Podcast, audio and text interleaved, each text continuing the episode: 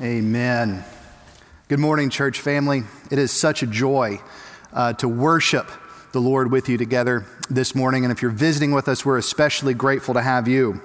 Last week, Pastor Todd began our uh, annual Gospel Priorities series when he very helpfully opened up the Gospel of Matthew as we discuss some of the more important themes um, in this series. Well, this morning, we're going to be looking at the very text in which this series is based Luke chapter 4, starting at verse 16 through verse 30. If you have your Bibles, turn there and let's read them together.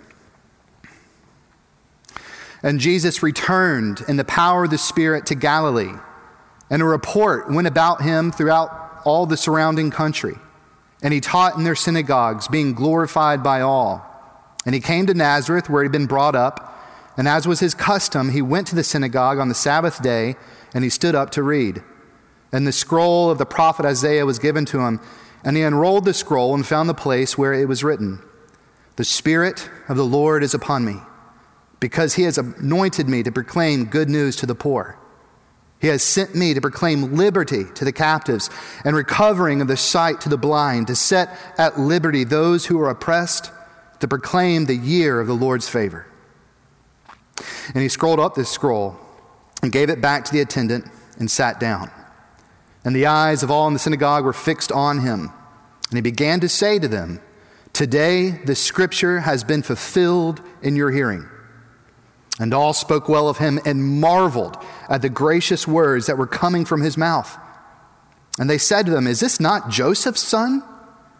And he said to them, Doubtless you'll quote to me this proverb Physician, heal yourself. What we have heard you did at Capernaum, do here in our hometown as well.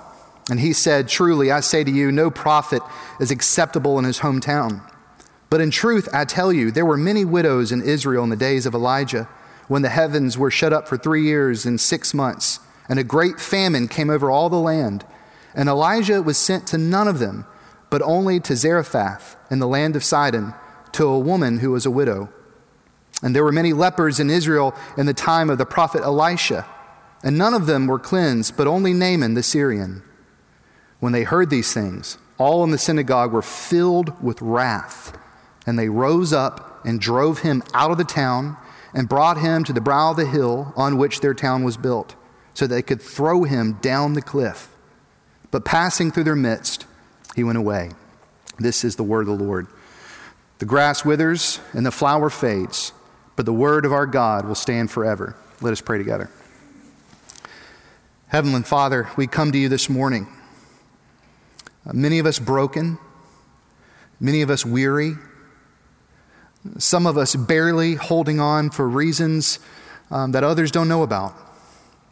All of us desperate for a renewed vision of the Lord Jesus Christ. Heavenly Father, would you open up our eyes and our ears uh, to the power of the gospel and the glory of Jesus. Uh, not that we'd be simply informed, but truly transformed. We pray this in the blessed name of King Jesus. Amen. Um, I was going to start this morning by uh, framing our text uh, in the context of an inauguration speech a speech that a leader would normally uh, make as he begins um, his uh, new work, as he ascends the office. And that's essentially what Jesus does here in our passage. Um, as he begins his ministry, he pronounces, he reveals who he is and what he has come here to do. But in light of recent events, um, I would rather want to frame this in the context of uh, the day of Epiphany. You know, it's no secret that all of us are broken sinners who live in a very dark and broken world. Um, it's no secret either that those realities have become all the more obvious over the past years, where, where we've seen great acts of hate and violence, all of which, which we saw on display on January 6th, this past Wednesday, where yet again we saw more darkness, more hatred, more wickedness, more hopelessness. And it was on that day, on Wednesday, on January 6, where many people in our country wept and they felt down deep in their bones that all is not right with this world. And many people, maybe for the first time, thought to themselves that there is nothing in this world or in our country that could possibly fix these things. At least that's my prayer, church. Because it's only when we realize that there is not hope to be found here that we begin to search for where true hope is found. I don't think it's an accident that what happened this past Wednesday, a day that will forever be remembered in our history, happened on the day of Epiphany. The day that the true Christian church celebrates the manifestation of Jesus Christ. The revelation of God's answer to the problems in this world, including the problems in our own heart. The pronouncement that light has shone in the darkness, that there is hope for a helpless people, and his name is Jesus Christ. The church, that is the good news that the world is desperate for. And that is the news that we need to be reminded of this morning as well. It's the news that we find in our passage in Luke chapter 4. A little bit of context. Following Jesus' baptism, where he is anointed by the Holy Spirit to fulfill all righteousness, it is then that he is led by the Spirit into the wilderness where he defeats Satan. He rejects Satan's temptation. He rejects the kingdom of this world, the promise of political power and earthly glory. He succeeds where Adam and Israel failed before him. It is from there, again, that he is led by the Spirit into the countryside of Galilee where he begins his ministry. And this is where our passage picks up. He returns to his hometown, Nazareth, and he goes to the synagogue to preach, as was his custom. And it was in that sermon that he makes his inauguration speech. The truth and the hope that everyone needs to hear today. The good news of who he is, the good news of his mission, and the need of a response. Those three things. So, first off, the good news of his identity. Can you imagine what it would have been like that day in the synagogue? Remember, this was his hometown church. He grew up here. And all the people in attendance would have known him as a little boy with a runny nose and scuffed knees. As he grew up, many of the people in attendance that day would have bought furniture from him and his family. But here, at the age of 30, they've heard great stories, fantastic stories about this young man they once knew. So fantastic, in fact, he's actually now a celebrity. Fame has gone about him throughout the, throughout the countryside. Here in Nazareth, we have a local celebrity. I mean, they were, they were uh, incredibly excited by this. But not only that, they hear that here comes this hometown celebrity and he's coming back home. And not just that, he's going to preach in church. And so, with much excitement and also curiosity, they head to synagogue that day. And once they get there, they see the place is packed out, standing room only. And so they get in there the best they can. You might be there, and they're standing in the back room. And, and finally, they see Jesus of Nazareth. He stands up and he's, he's handed the scroll. And he reads Isaiah 61, verses 1 through 2, and Isaiah 58, verse 6. And we're going to talk about that more in just a moment. But I want you to understand that those two passages, passages were extremely important for Israel. Extremely important, and Jesus chose to read from them purposefully. Uh, there's two phrases I just want to draw our attention to. The first one is that the Spirit of the Lord is upon me. The Spirit of the Lord is upon me, Isaiah 61, verse 1. That phrase is the designation for God's promised Messiah, Isaiah's servant. It signifies that Yahweh, the God of the Exodus that we've been hearing about through George's sermon over the past two years, that the, that the Spirit of the God of Yahweh, He who has delivered and rescues and defends and avenges His people, it's the Spirit of that God who comes upon this anointed one. This anointed one who is said to usher in a new age of unparalleled forgiveness, unparalleled deliverance, justice, and peace. Uh, this passage was a fan favorite of everybody in attendance that day. It's like one of us when we wake up on Sunday morning and we see what passage that George is going to preach on. It might be our favorite passage, and we get really excited because it means so much to us. It ignites a heart of worship in us. That's what that would have been like for them. But then Jesus does something amazing. He rolls up the scroll and he hands it back to the attendant. And he sits down, which means that he's about to preach. And this is what he says Today, the scripture has been fulfilled in your hearing. In that moment, you could have heard a pin drop. Complete shock. Imaginations in overdrive because if this revelation is true, they knew it has changed absolutely everything. This is what Jesus told them. He looked at each of them in the face and he says, I am the one that the prophets point to. I am the long awaited for and hoped for king. I am the son of David. I am the deliverer. I am the rescuer. I am the savior. I am the world ruler. I am the bringer of justice and peace. Salvation has arrived and it has arrived in me. Can you imagine? Just, just think about it. You know what this means? because it's, it's changed everything for us too. just think about this. I know that sometimes it feels impossible to believe this, but it means that there truly is hope to be found. And it also means that you and I know where to find it. It's not found in a president. It's not found in politics. It's not found in prosperity. It's not found in this world, but it is found in a person, and his name is the Lord Jesus Christ. And this is what he says to every single one of us this morning. I am the one that you've been searching for. I am the one that you've longed for. I'm the one that your hearts pine for. Now you're able to cease from your labor of searching in other people and other things because hope has dawned. Salvation has come in me. That's what they heard that day. And that's the good news that every single person today needs to hear in church that we need to be reminded of the good news of who Jesus Christ is. He not only reveals his identity, he also reveals the good news of his mission. Now, there's so much to be said here, but there's a few points I want to really focus in on. First off, it's a focused mission, this mission of Jesus. That is, that he has come to serve and to save and to deliver a, a specific people he says, those who are poor, prisoners, and oppressed. Now, as Pastor Todd said last week, we know that that word poor, it means the spiritually poor. There are lots of uh, rich folks who are spiritually poor. There's a spiritual bent to this word poor and all the other descriptions we find in Luke 4. For example, prisoners, those who are held in bondage to sin, the blind, those who are trapped in darkness and desperate to see and know truth, the oppressed, those who are squashed by life's circumstances, those who have been rejected and devalued and cast aside by others. There's a spiritual bent to these words, and they can be applied to an assortment of different types of people. However, it just so happens that those who are economically poor and those who are socially disenfranchised are the ones who are usually most aware of their spiritual poverty and thus are more readily responsive to the gospel. This is the truth that, that Jesus makes us aware of in the parable of the rich young ruler later in Luke chapter 18.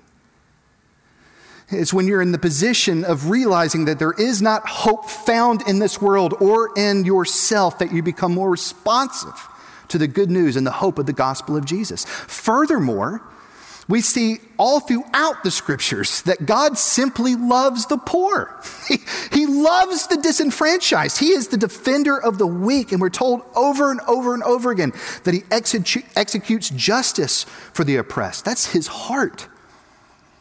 Now, think about how amazing this news is, how countercultural it is. Friends, friends, we live in a world that values strength, success, and power and beauty and shows disdain for those who cannot help themselves. We live in a world that prioritizes the self and one's own tribe, but rejects whoever that is they consider to be an other. But here's the good news a new kingdom has dawned. And what Jesus tells us is that anybody who is weary and needs rest, anybody who mourns and needs comfort, anybody who fails or is a failure and needs strength, and anybody who sins and needs a Savior, Jesus says, Come to me and you shall find it. It's a beautiful mission. It's specific, it's also holistic. Now, oftentimes, uh, there are many different circles in the greater church that forgets this, that the ministry of Jesus and the church, it's, it's a holistic one. Pastor Esau McCaulley says this that there are those who treat the poor as bodies that need food and not the transforming love of God. There's also others who view them only as souls to be won without any regard for the here and now. Both are errors and are false religion that have little to do with the Lord Jesus Christ. James says the very same thing in his epistle that true faith, or faith rather, without the manifestation of good works and love for neighbor, is a dead faith. As Todd told us last week, Jesus Christ and his ministry, the kingdom in which he embodies and is bringing, involves nothing less than the creation of a new world. He has power over all realms of human existence, and his salvation touches every aspect of our lives. Now, to be sure, his word ministry is paramount. We see that even in this passage. Three of the four action verbs is that word proclaim. The most dire need that anybody has is, is new birth, which comes through hearing of the gospel, Paul tells us in Romans 10. But make no mistake, the ministry of Jesus and his church is a holistic one soul and body, word and deed. That original audience would have understood that that day. Isaiah 61, it alludes to the year of Jubilee in Leviticus 25, which speaks of a comprehensive forgiveness, a comprehensive deliverance a comprehensive salvation. Uh, the very reason that Jesus includes Isaiah 58, verse 6, with this reading, a chapter, by the way, which speaks of true faith and repentance, which manifests itself in acts of justice and kindness and mercy for your neighbor. The reason that he combines those is because he wants us to have a vision, this grand vision, that it's through heart level transformation, people being saved and being made new, that a new society would emerge where truth and justice and peace would prevail. This is what Jesus demonstrates throughout his ministry, throughout the rest of the Gospel of Luke. And it's this vision that the Apostle John gives us for that end time when Christ returns and makes all things new. But the great news is that Jesus says that that end time kingdom, this kingdom has broken into the now. Uh, no, we're not going to be perfect in this life. We won't be perfectly healed in this life. We're still broken. The world is still broken. Uh, we're waiting for the consummation of all things. Jesus has simply inaugurated this, but, but in the meantime, Jesus tells us that we are, to, we are to pray and we're to serve and we're to live in light of that day to come. On earth as it is in heaven, Jesus taught us to pray, which we pray every Sunday and we'll pray again this morning. So it's a holistic mission. Thirdly, I want us to see that it's a multi ethnic one. As good Presbyterians, we know from our biblical theology that this has always been God's uh, initiative. This has been a part of his program. We see it explicitly in the promises made to Abraham, but we see it explicitly again uh, this morning, later in our passage, when Jesus refers to the ministries of Elijah and Elisha. He mentions two people, Zarephath and, and Naaman. One who is, one who is um, monetarily poor one who is monetarily rich. Both, however, aware of their spiritual poverty, and both Gentiles who were loved and rescued by God. Jesus' point in sharing those two stories from the Old Testament was to tell those in Nazareth back then, and really us today, that, that the kingdom that Jesus is building and bringing is infinitely more beautiful than we could ever possibly imagine. It's not just for the pious Jew, it's not just for the greater Israel, it's not just for one race, it's not just for one socioeconomic group, it's not just for one political party, it's not just for one sub theological group. Jesus says that I have come to redeem a great multitude from every nation, tongue, tribe, and people. And the Apostle Paul tells us that as those who are different but united together in the Lord Jesus Christ, we put on display the manifold wisdom and glory of God and the power of the gospel as together we proclaim the good news of Jesus in a world that desperately needs it, and we humbly serve and love the poor and the oppressed together. And as we wait for Christ to return and make all things new, we can trust that He is sovereignly sitting on His throne, working out everything for the good of His people, for His own glory and the furtherance of His kingdom. There's so much more that we could say about Jesus' inaugural speech that morning. But, friends, this is the good news that Jesus shares with everyone the good news of who he is and what he has come to do, and what an amazing gospel it is. The long awaited for Messiah has come, all allegiance is owed him. And the one who is in true power and authority of all things has come not to abuse his power, but rather to serve and to save us. And the kingdom which he is bringing is not about maintaining status quo, but it's about making all things new. It's a kingdom not of this world and a kingdom that cannot be shaken. That is the good news, friends, that the world needs to hear and the church needs to be reminded of. Which leads us to our third point. The reason that Luke places this passage where he does at the beginning of his gospel is so that we might know that this gospel, this amazing gospel, demands a response. And to be sure, there's only two responses to either reject it or receive it. Now, we might say to ourselves, who in their right mind would reject a gospel this good? well, his hometown did. Can you imagine? Again, think about being in that synagogue, hearing these words fall off the lips of Jesus. And how amazing that would have been. They responded the way that you think they might at first. We are told they marveled at his words of grace. They marveled at it. They thought to themselves, could this be?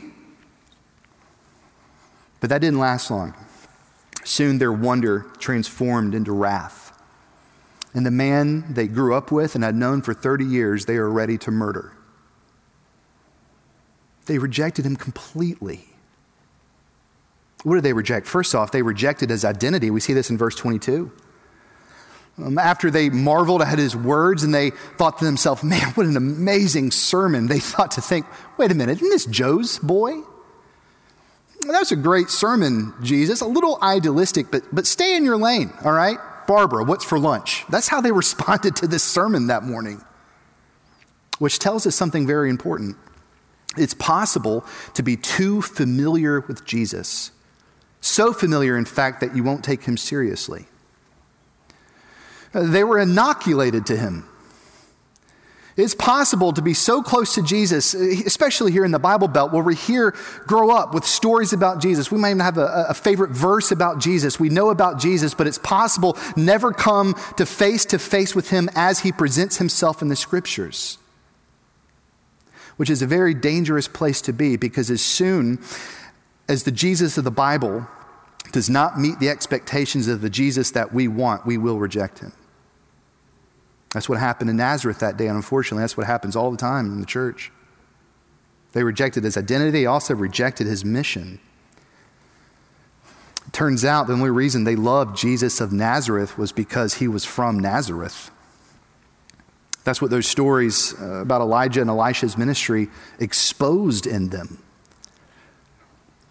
Ever since, ever since Adam, all of us have had prideful hearts, tribalistic hearts. And as soon as they heard that Jesus say that his gospel wasn't just for them, that this gospel is for all peoples, including those people that they don't find desirable, like Gentiles and unclean people, even their enemies because that would mean they would have to love their enemies. As soon as they heard that, as soon as they heard Jesus say that he's going to offer forgiveness and mercy and grace to everyone who would respond to him in faith and repentance, they rejected him outright. And the truth is, friends, every one of us, either today or at some point, have been just like those townspeople in Nazareth. And the reason is, is because it's our natural bent to be like the Pharisee in the temple that day, that when he saw the tax collector, he said in his heart, God, thank you that I'm not like that sinner.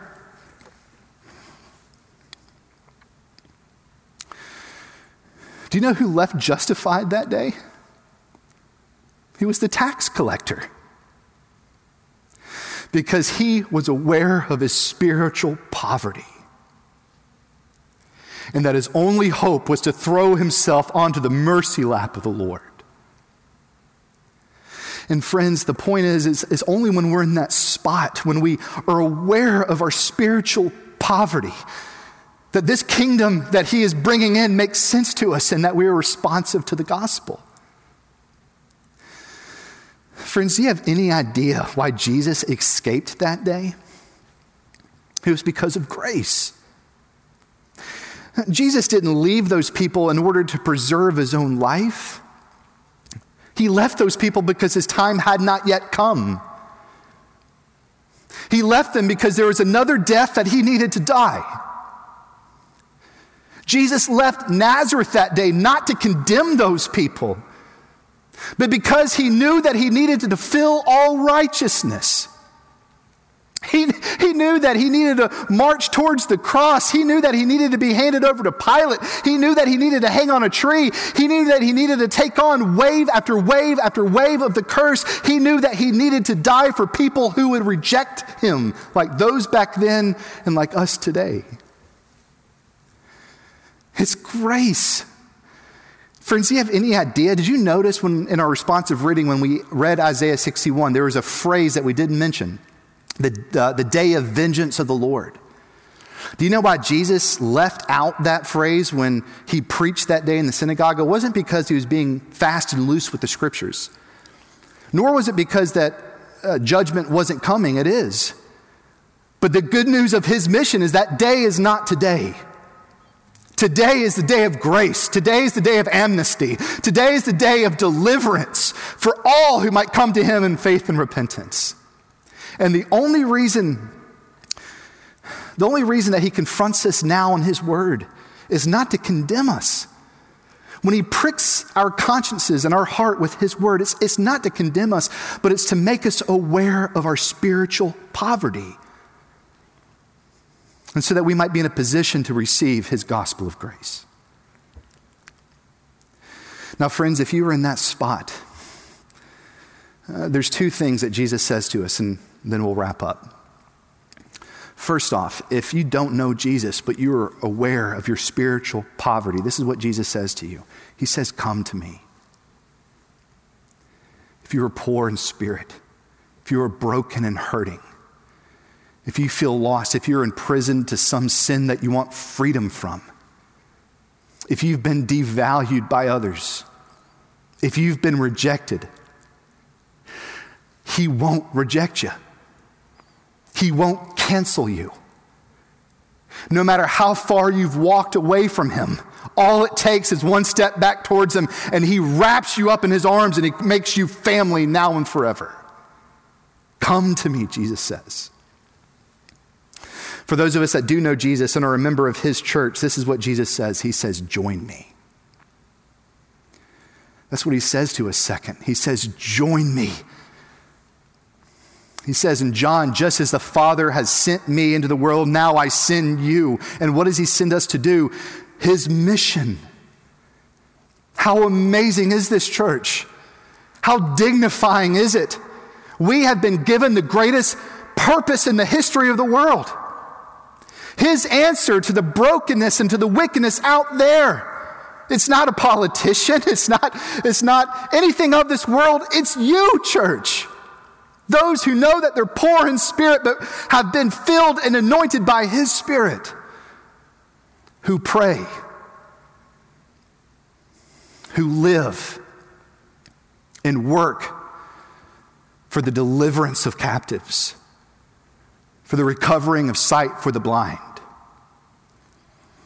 and who will boldly proclaim the good news that hope has dawned, salvation has come in Christ alone.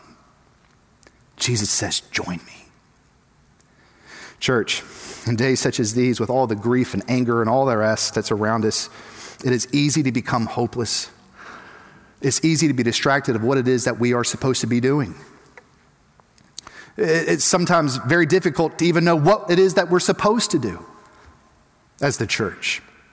I'm reminded, though, of the early church, a time when it was not easy to be a Christian, that if you stuck your neck out for the for the sake of Christ, you're liable to get it cut off. It was during a time such as that, though, that Christianity remarkably spread like wildfire. People all over the social spectrum were becoming Christians. Communities were being transformed. Do you know why? To his dismay, um, Roman Emperor Julian tells us. And it wasn't because they had the right guy in office, it wasn't because they had the moral majority, they didn't.